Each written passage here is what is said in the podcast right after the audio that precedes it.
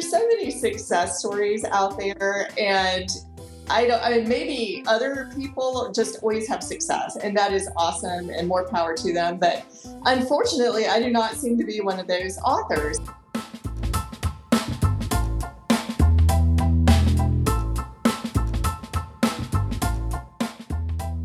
Welcome back to the Author Biz. I'm Stephen Campbell, and this is the show where we discuss meaningful ways to get better results with your author business. Will readers respond if you put your book up for sale as a pre order before the release date? And if they do, is that a good thing or a bad thing? As is so often the case in the author business, the answer is wildly unclear. The prevailing wisdom right now seems to be that we should all offer pre orders for our books, either through each of the digital stores that we sell through or at least through some of them. But will pre orders work for you, in your genre, with your writing habits and your publication schedule? Today's guest is Elizabeth Spann Craig. She's a best selling hybrid author who's published 20 books in multiple series. With Cruising for Murder, the ninth book in her Myrtle Clover Cozy Mystery series, she decided to try an experiment to test the value of pre orders in her author business.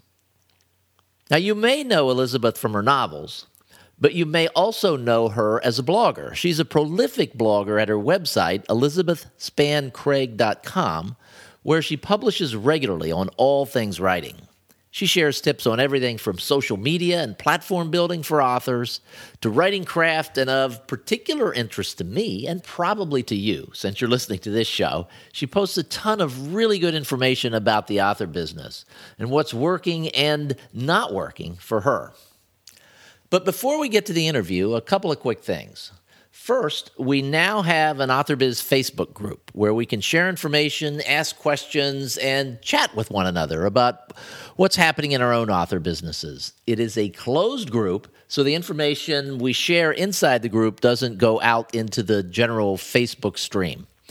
If you're interested in joining our small but growing group, you can find us by searching on AuthorBiz on Facebook. I've had a few people like the Author Biz page instead of joining the group. So be aware that there is a difference. The group is titled Author Biz without the word the at the beginning. Uh, you can also find it just by going to theauthorbiz.com slash FB group, and I've got that page forwarded to the Facebook group if that's easier for you. Again, that's authorbiz.com slash FB group. As always, we'll have show notes for this episode with links to everything we mention at the AuthorBiz website, where you'll also find a video version of this episode. And other than this introduction, the two versions are exactly the same. But for those of you who prefer video, we have that available for this episode. Uh, you can also find the video at YouTube, where there is now an AuthorBiz channel. So if you do find it that way, please subscribe. I'd love to have you as a as a subscriber to the show on YouTube. So that's it for the intro. Let's get to it. Elizabeth Spann Craig, welcome to the Author Biz. Thanks so much for having me here. It's a pleasure. It's great to have you back again. You were, I think, like episode 23 or 24. Uh, you were a guest for a very popular episode, so it's a treat to have you back again. Before we get going, for people who didn't listen to that earlier episode, could you give us a quick background on yourself? I would be happy to. I am a hybrid writer. I write cozy mysteries, uh, three different series, two for Penguin Random House, but I've gotten my rights back for what I can with those series. One is now strictly self published completely. Mm-hmm. And I also share writing links on Twitter, try to share resources with other writers like you do yourself, Stephen. Uh, do you ever? And you also have, you're a prodigious blogger, which is the source of uh, our material here today. You wrote a blog post the other day about an experiment that you did. Uh, for pre-orders. And one of the things I love about your blog is that you try things that don't always work and then you write about the results no matter what the results are. I like to share my failures and successes. You know, Come on. There's, there's so many success stories out there, and I don't. I mean, maybe other people just always have success, and that is awesome, and more power to them. But Unfortunately, I do not seem to be one of those authors. I, I try some things and they work great. Mm-hmm. Like I'm having a lot of success doing stuff like metadata and really nerdy, boring stuff. And some things I try that are supposed to be absolutely amazing, like pre-orders, yes. which I kept hearing about. You know, and you, I'm sure have heard the same thing. Mm-hmm. Do pre-orders. This is what you need to do. Did not work so well for me. Yeah, it's interesting because everyone that I talk to about pre-orders, I'll, they'll say, "Hey, I, I did a pre-order for this," and I'll say, "Really? Why?" And the answer is always because everyone's doing it, and it's what you're supposed to do. And uh, you know, it things are different for everybody depending on what genre you write, who your audience is, where this book is in your series, even uh, your results or your mileage. Uh, to quote a commercial, may vary. So let's let's sort of talk about why first why you decided to do pre-orders for the ninth book in the series. Is that right? It is the ninth book in the series. Okay. And I did it because Mark Coker said it was a good idea. and we'll get back to Mark Coker. yes, and I do agree with a lot that Mark says. Mm-hmm. I think he's a super smart guy, and I've certainly put a lot of his tips to good use before.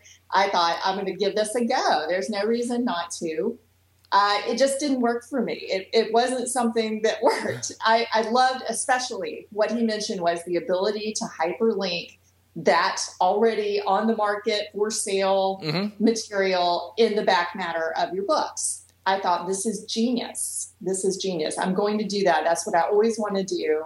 And so I did. Mm-hmm. That's what I did. And this is for a book that's not out yet, right? It's it's not coming out until August because you also followed Mark's advice to have a long runway for the pre-order. Exactly. He said a minimum, I mean, barest minimum of five days. He recommended a preferred minimum of four to 12 weeks. And he said the maximum and what he recommended, is most recommended tip, was a year in advance and I didn't quite make the year. I think it's it's like ten months or something like that. Very close to that.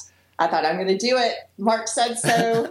I'm going to do it, and I tried it, and it is just a really long pre-order period. And my readers, they are not responding to that at all. Well, it's it's interesting because we all think of this kind of thing. Everything that we do with ordering and pricing and all the components of that we think of only in terms of possible sales but there are other components of this i mean you you put the book up for sale maybe even before you started writing it oh the book i don't even have a really good outline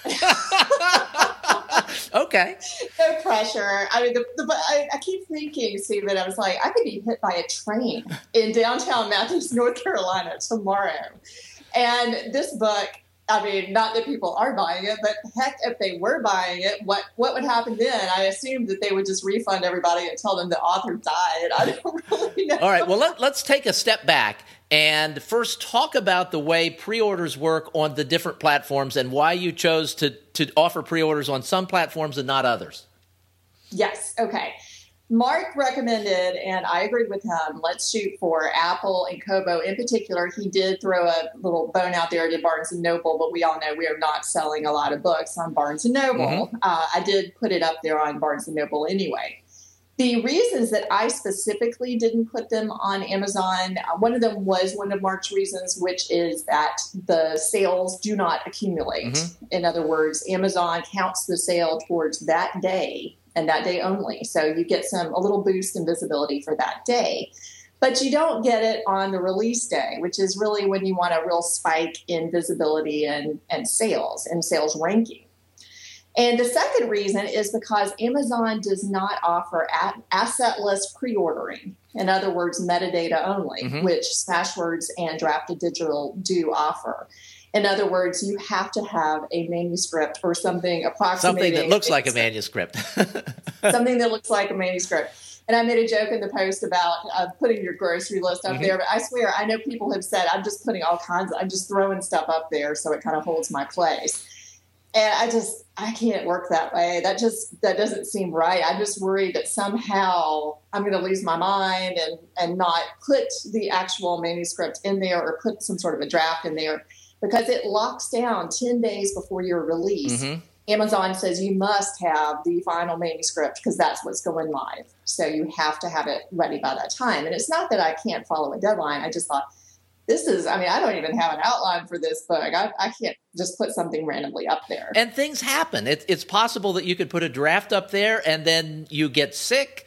And yes. all of a sudden, you know, a first draft is going out to people that have paid good money for the book, and that would be kind of sort of embarrassing. So, it, you know, again, let's get back to the idea of things other than just revenue uh, that are involved in making the decision to do the pre-order. Uh, there's the additional stress of having this fixed deadline that if you're indie publishing a book, we don't normally have, even if, if you're a hybrid author. So even your traditional publishers probably not going to come by and take a finger or something if you're a day late.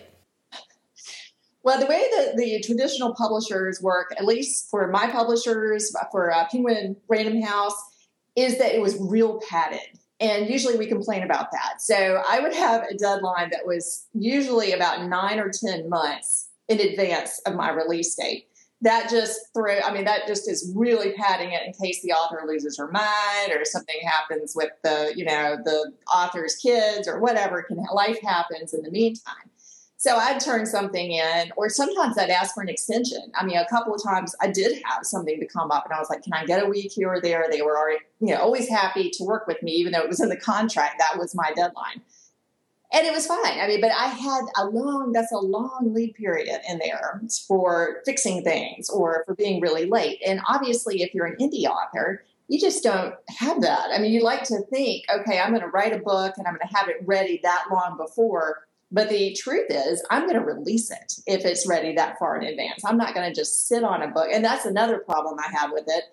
If I have the book done early, let's say I do, and right now it's not looking like it's.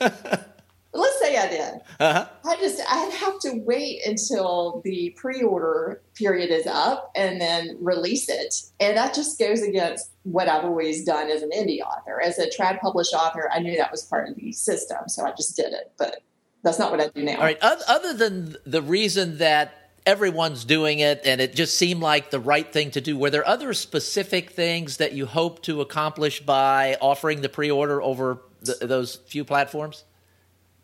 I think so. I most of it was buzz. I wanted the readers to be excited about it. Of course, I wanted them to buy it.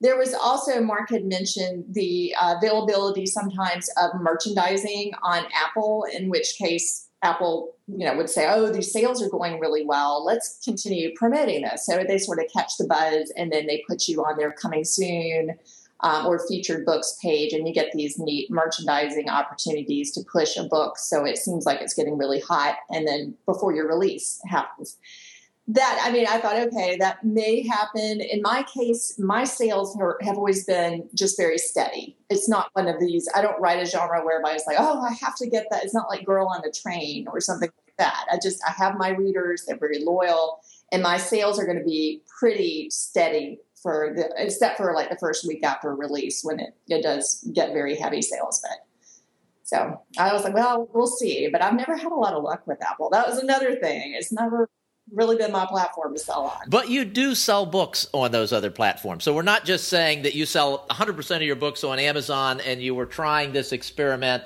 on the other platforms and the fact that it hasn't gone as well as you expected shouldn't be a surprise because you, you could you could run some numbers and project what you might have hoped to sell and I'm guessing you didn't come anywhere close to that. Nowhere close. So for me it's a matter of I'd say probably eh, I'm going to say maybe maybe 20% of my sales are on non-Amazon retailers. It's, I have a presence there. I sell well. Even my box sets sell pretty well on Apple and the other non-Amazon retailers. So I thought, okay, well maybe I'll just pick up at least a few sales, make it worth my while. But since January of this year, when I pulled up my Draft2Digital dashboard, uh-huh. I was like, wow, I have zero That's a small number. sales. It's, a really low number there. And comparing that to you know my other releases even my box sets i mean the box sets which i don't i mean i don't think i could even pay somebody to take them off my hands at amazon they sell well on these other channels these non-amazon channels i've sold like 40 of those since the start of the year for just one of my box sets but zero for this exciting new release and this ninth in a series that my readers really like. Um, so it's it's been really disappointing that way. And in addition, it's been time consuming for me because my readers will email me very confused. My readers have been extremely confused about the pre order. I have gotten emails saying, Elizabeth, I don't understand. I've always gotten your books on Amazon before. Are you not going through Amazon anymore? Mm-hmm. How will I get your books? So I've gotten uh, several of those. I usually get about one complaint, I'd say a complaint or confused email a week. I've had emails where they say, I've been seeing this cover, but I can't find the book for sale. Is this an old book or have you recovered a book? So I've had some of those. Yeah, and that's sort of the nightmare scenario that they've seen the cover so many times that when it finally comes out on Amazon, it's like, oh, I must have already read that one because I've seen the cover before. Exactly yeah, that that really troubled me too. I thought, okay, they've seen the cover for so long. It's been in the backs of books. I've had it on my website. They've seen it around. They're thinking, I know that's how sometimes I look at a book and I'm like, oh yeah, I've I've read that before, just looking at the cover. So again, they're so familiar with the cover that I I'm worried they're thinking I've already read this book, and mm-hmm. if they don't subscribe to my email newsletter, then you know they may continue thinking that. And did you seriously consider putting it up for pre order on Amazon as well, or did you just exclude that from your thinking right from the start? You know, the only thing that I toyed with was the idea of putting it up on CreateSpace, the print mm-hmm. format for Amazon. And the reasons for doing that would be that you can um, then get reviews for the book and it will cross populate over to the pre order page for Amazon. So you can actually get reviews on the book. It's sort of one of these little tricks before the book releases. Mm-hmm. I have a feeling, again, that would really increase the number of confused emails that I would get. People are reading this clearly, they're even reviewing it. Why can't I get it? I think that would be a problem. Um, although it would be nice to be able to offer a Goodreads giveaway or something mm-hmm. like that. And then you know, okay, I can get reviews. I, I think that would be a good method. But honestly, after I thought about how confusing that might be, I decided not to do it. How much of the confusion do you think is because of your reader base? You write cozy mysteries, and those are typically targeted to a certain segment of, of readers. So, how much of it do you, do you attribute to that? I attribute a good deal to that, honestly. I, I feel like, and you're right, I write cozy mysteries. I also, this, the particular series that we're talking about is an octogenarian sleuth. I do have a lot of octogenarians and nonagenarians who are reading my books, just self reporting back into me. Mm-hmm. I think some of that is definitely a little bit of confusion on, on their part, but I also think that I believe anyone, maybe middle aged and up, is reluctant. Just general feedback that I've gotten from people I know and writers I know may be reluctant to get a pre order. And I think the reason is immediacy. We want to buy mm-hmm. it, we want to read it right then and it's almost a, a little teaser you know in a way just to see it available and you can purchase it but you can't read it and i think that's that might be frustrating for some people i know that i never buy pre-orders for myself but i do buy them for my kids one mm-hmm. kid's in college and i've got a, a, teen daughter also who have favorite series and i'm thinking i can't keep track of these favorite series unless i buy them now mm-hmm. But for myself, I would never do that. So, I mean, I'm thinking, you know, middle aged up. So maybe if you wrote um, YA, although Mark Coker in his new study said most of the successful pre orders were romance. So perhaps it's also a genre problem. Uh, that's uh, that's entirely possible as well. And I, I do want to get to what Mark Coker said, uh, but we'll do that. I, I, first want to talk about my experience with with pre-orders as a reader because I I'm on a lot of email lists. I'm pretty sure I'm on one or two of your email lists. And in the past, I'd get these email messages from people saying, My book's available for pre order. Please go buy it. So I would go and buy it. And then as I began to learn what was actually going on with the pre orders, I found myself reacting differently when they'd say that, uh, thinking in my own mind, I'm actually hurting them by going out and pre ordering the book. They would be better off if I bought it on release day. So I'd just make a little calendar entry and then go buy it on release day. I don't know what the right thing to do is, um, but I think so many of us as authors, we just we hear these things and we take it as gospel that this is something that works for everyone. And nothing works for everyone, except maybe BookBub. yeah, that is so true. And I think you're right. I mean, maybe we're thinking, maybe we're thinking about it very hard because we are writers and we don't want to hurt other writers. But I know this discussion has been going on for years because even when I was traditionally published solely, I was on those little email loops, you know, like the Google, uh, I guess it's Yahoo groups or something like that with a bunch of other mystery writers. And they were already complaining about pre orders back then eh, because they were concerned that they would ship early to Barnes and Noble, and Barnes and Noble would put them out early. And then their sales would be counted before their release date, and it would mess up their possibilities on New York Times bestseller list or USA Today, whatever. And so it, it's never been a really popular thing with writers to do, which is why when I saw some advice saying, you know, this is what you should try to do with the pre-orders. I thought, well, that kind of flies in the face of what I've always heard. But I'm always open to experiment. Yes. Like, uh-huh. yeah. Okay. Now, Mark Coker, who is the founder, I think, of Smashwords, for people who don't know who Mark is, um, he has been beating the pre-order drum for a while, and one of the reasons, of course, is that Smashwords uh, was one of the early adopters for making pre-orders available to authors. So it's something that differentiated them, and now everyone offers it. But he's still he's still beating the drum, and they just released like last Sunday uh, the survey results for 2016, and they're fascinating. I'll link to them in the show notes.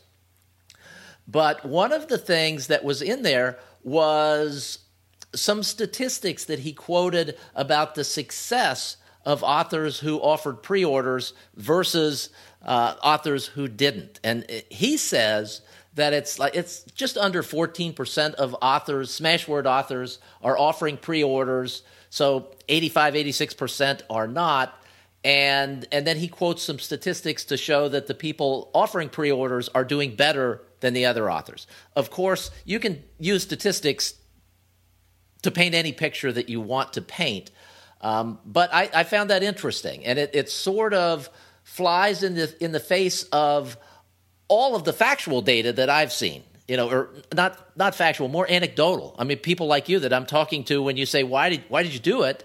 and they say, "Well, because everyone's doing it." How did it go? Well, you know, I sold a few copies, and then you know, most people they're doing it just on Amazon, and and then the, my first day I didn't get the bump, and it's just the worst of all possible worlds in doing it that way. So I I think we we need to take things like these statistics that that Mark shares and think how they can apply to us and, and follow people like you who are actually out there running experiments and talking about them and, uh, and sharing the data, which is wonderful. Well, thanks. And I mean, Mark did, he did mention some things that we could try and that would make it work. And I did not try some of the things that he recommended. I don't do cover reveals because, you know, I've got 20 books out there. I felt like, you know, how many times can you get married and still wear the white dress? You right. know, just you know, I've got three or four releases usually in a year. I'm not going to just do cover reveals that many times. Everybody would get sick of me. So there are things I could have done. I could have put it on Amazon. I could have sent something out to my email newsletter group, and I didn't do that because I knew most of them shop at Amazon. I mm-hmm. didn't want to make them mad. There are things I could have done that if you're not in the same situation, you could try them and see if it works for you. It's worth a try, or maybe make it a shorter pre-order period. Maybe try it for you know a month or you know shorter mm-hmm. than that instead of trying it for ten months to a year. Now, is this a definite no for you going forward? It's. I'm feeling like it. It's pretty much a definite no for cozy mysteries. Anyway, mm-hmm. if I try another genre, I might give it a go but definitely not going to try it again with my Myrtle series. That's for sure. About uh, 25% of our audience are people that are working on their debut novel. Would you recommend, based on your experience, that, that someone with a debut novel offer it a, uh, as a pre order? I think the prevailing wisdom on that is they should consider KDP Select, which mm-hmm. is also something else I don't do, instead of going wide with it. And I think if you do that, you may as well go ahead and try an Amazon pre order and see how that works for you.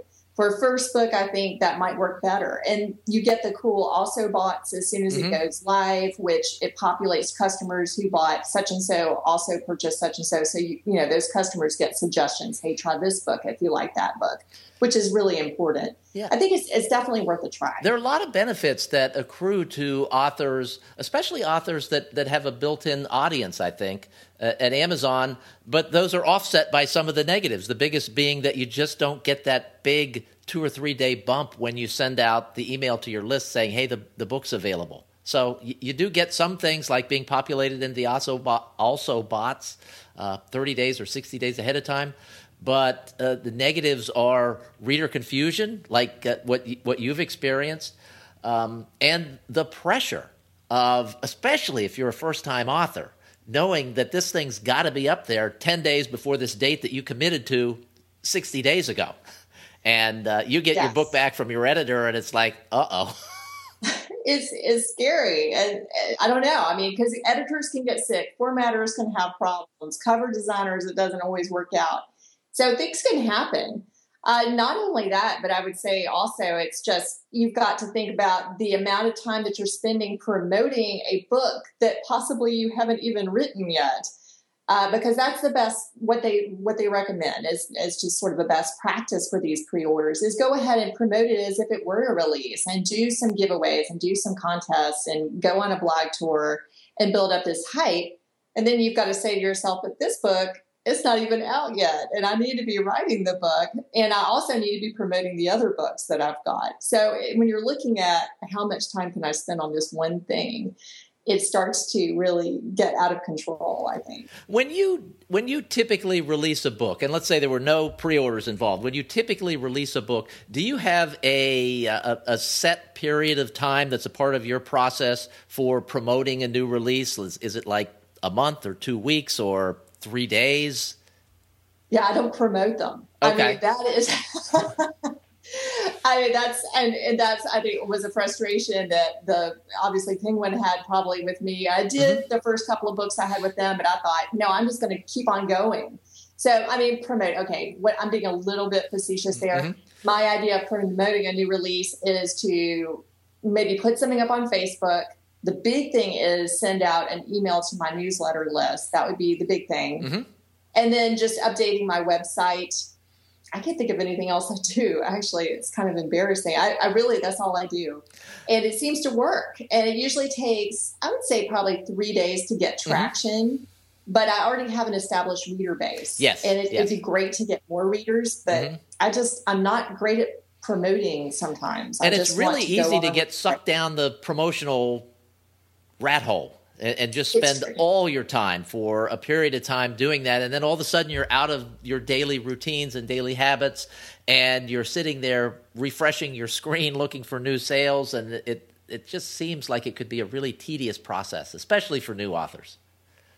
I think so, and also frustrating uh, because it, it, takes a while for it to get traction. And of course, they always say it's the long tail, and I think that's true. It's it's the performance of the book, you know, for the author's lifetime. Really, is what is what it is. All right, for people out there listening who like the kinds of things that you write, and some of them will, because I really like cozy mysteries myself, although I didn't know that they were cozy mysteries when I started reading them. But you have two books coming out this year, at least two. So let's talk for a minute about those, if you would. Yes, I have got the what we've been talking about.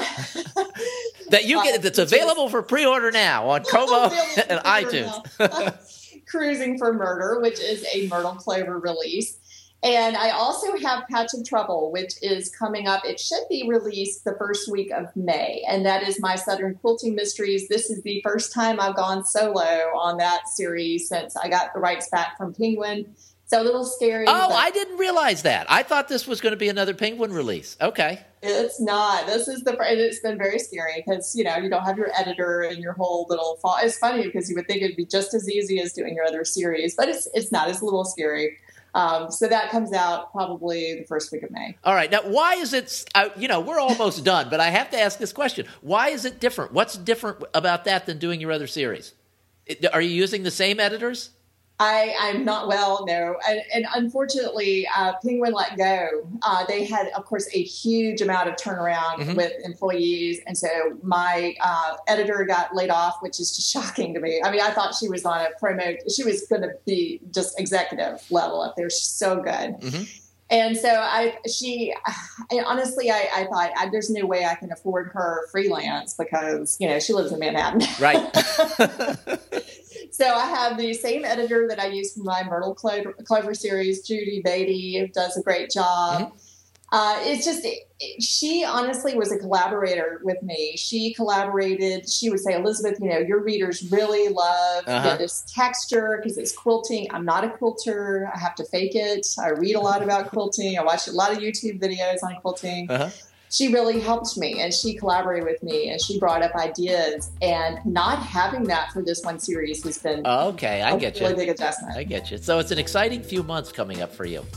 Exactly. All right, and where can people find out more about you and more importantly subscribe to your blog which is fantastic for writers if you go to my website, elizabethspanncraig.com, there is a tab there for blogs, and the sign up form is right there in the sidebar.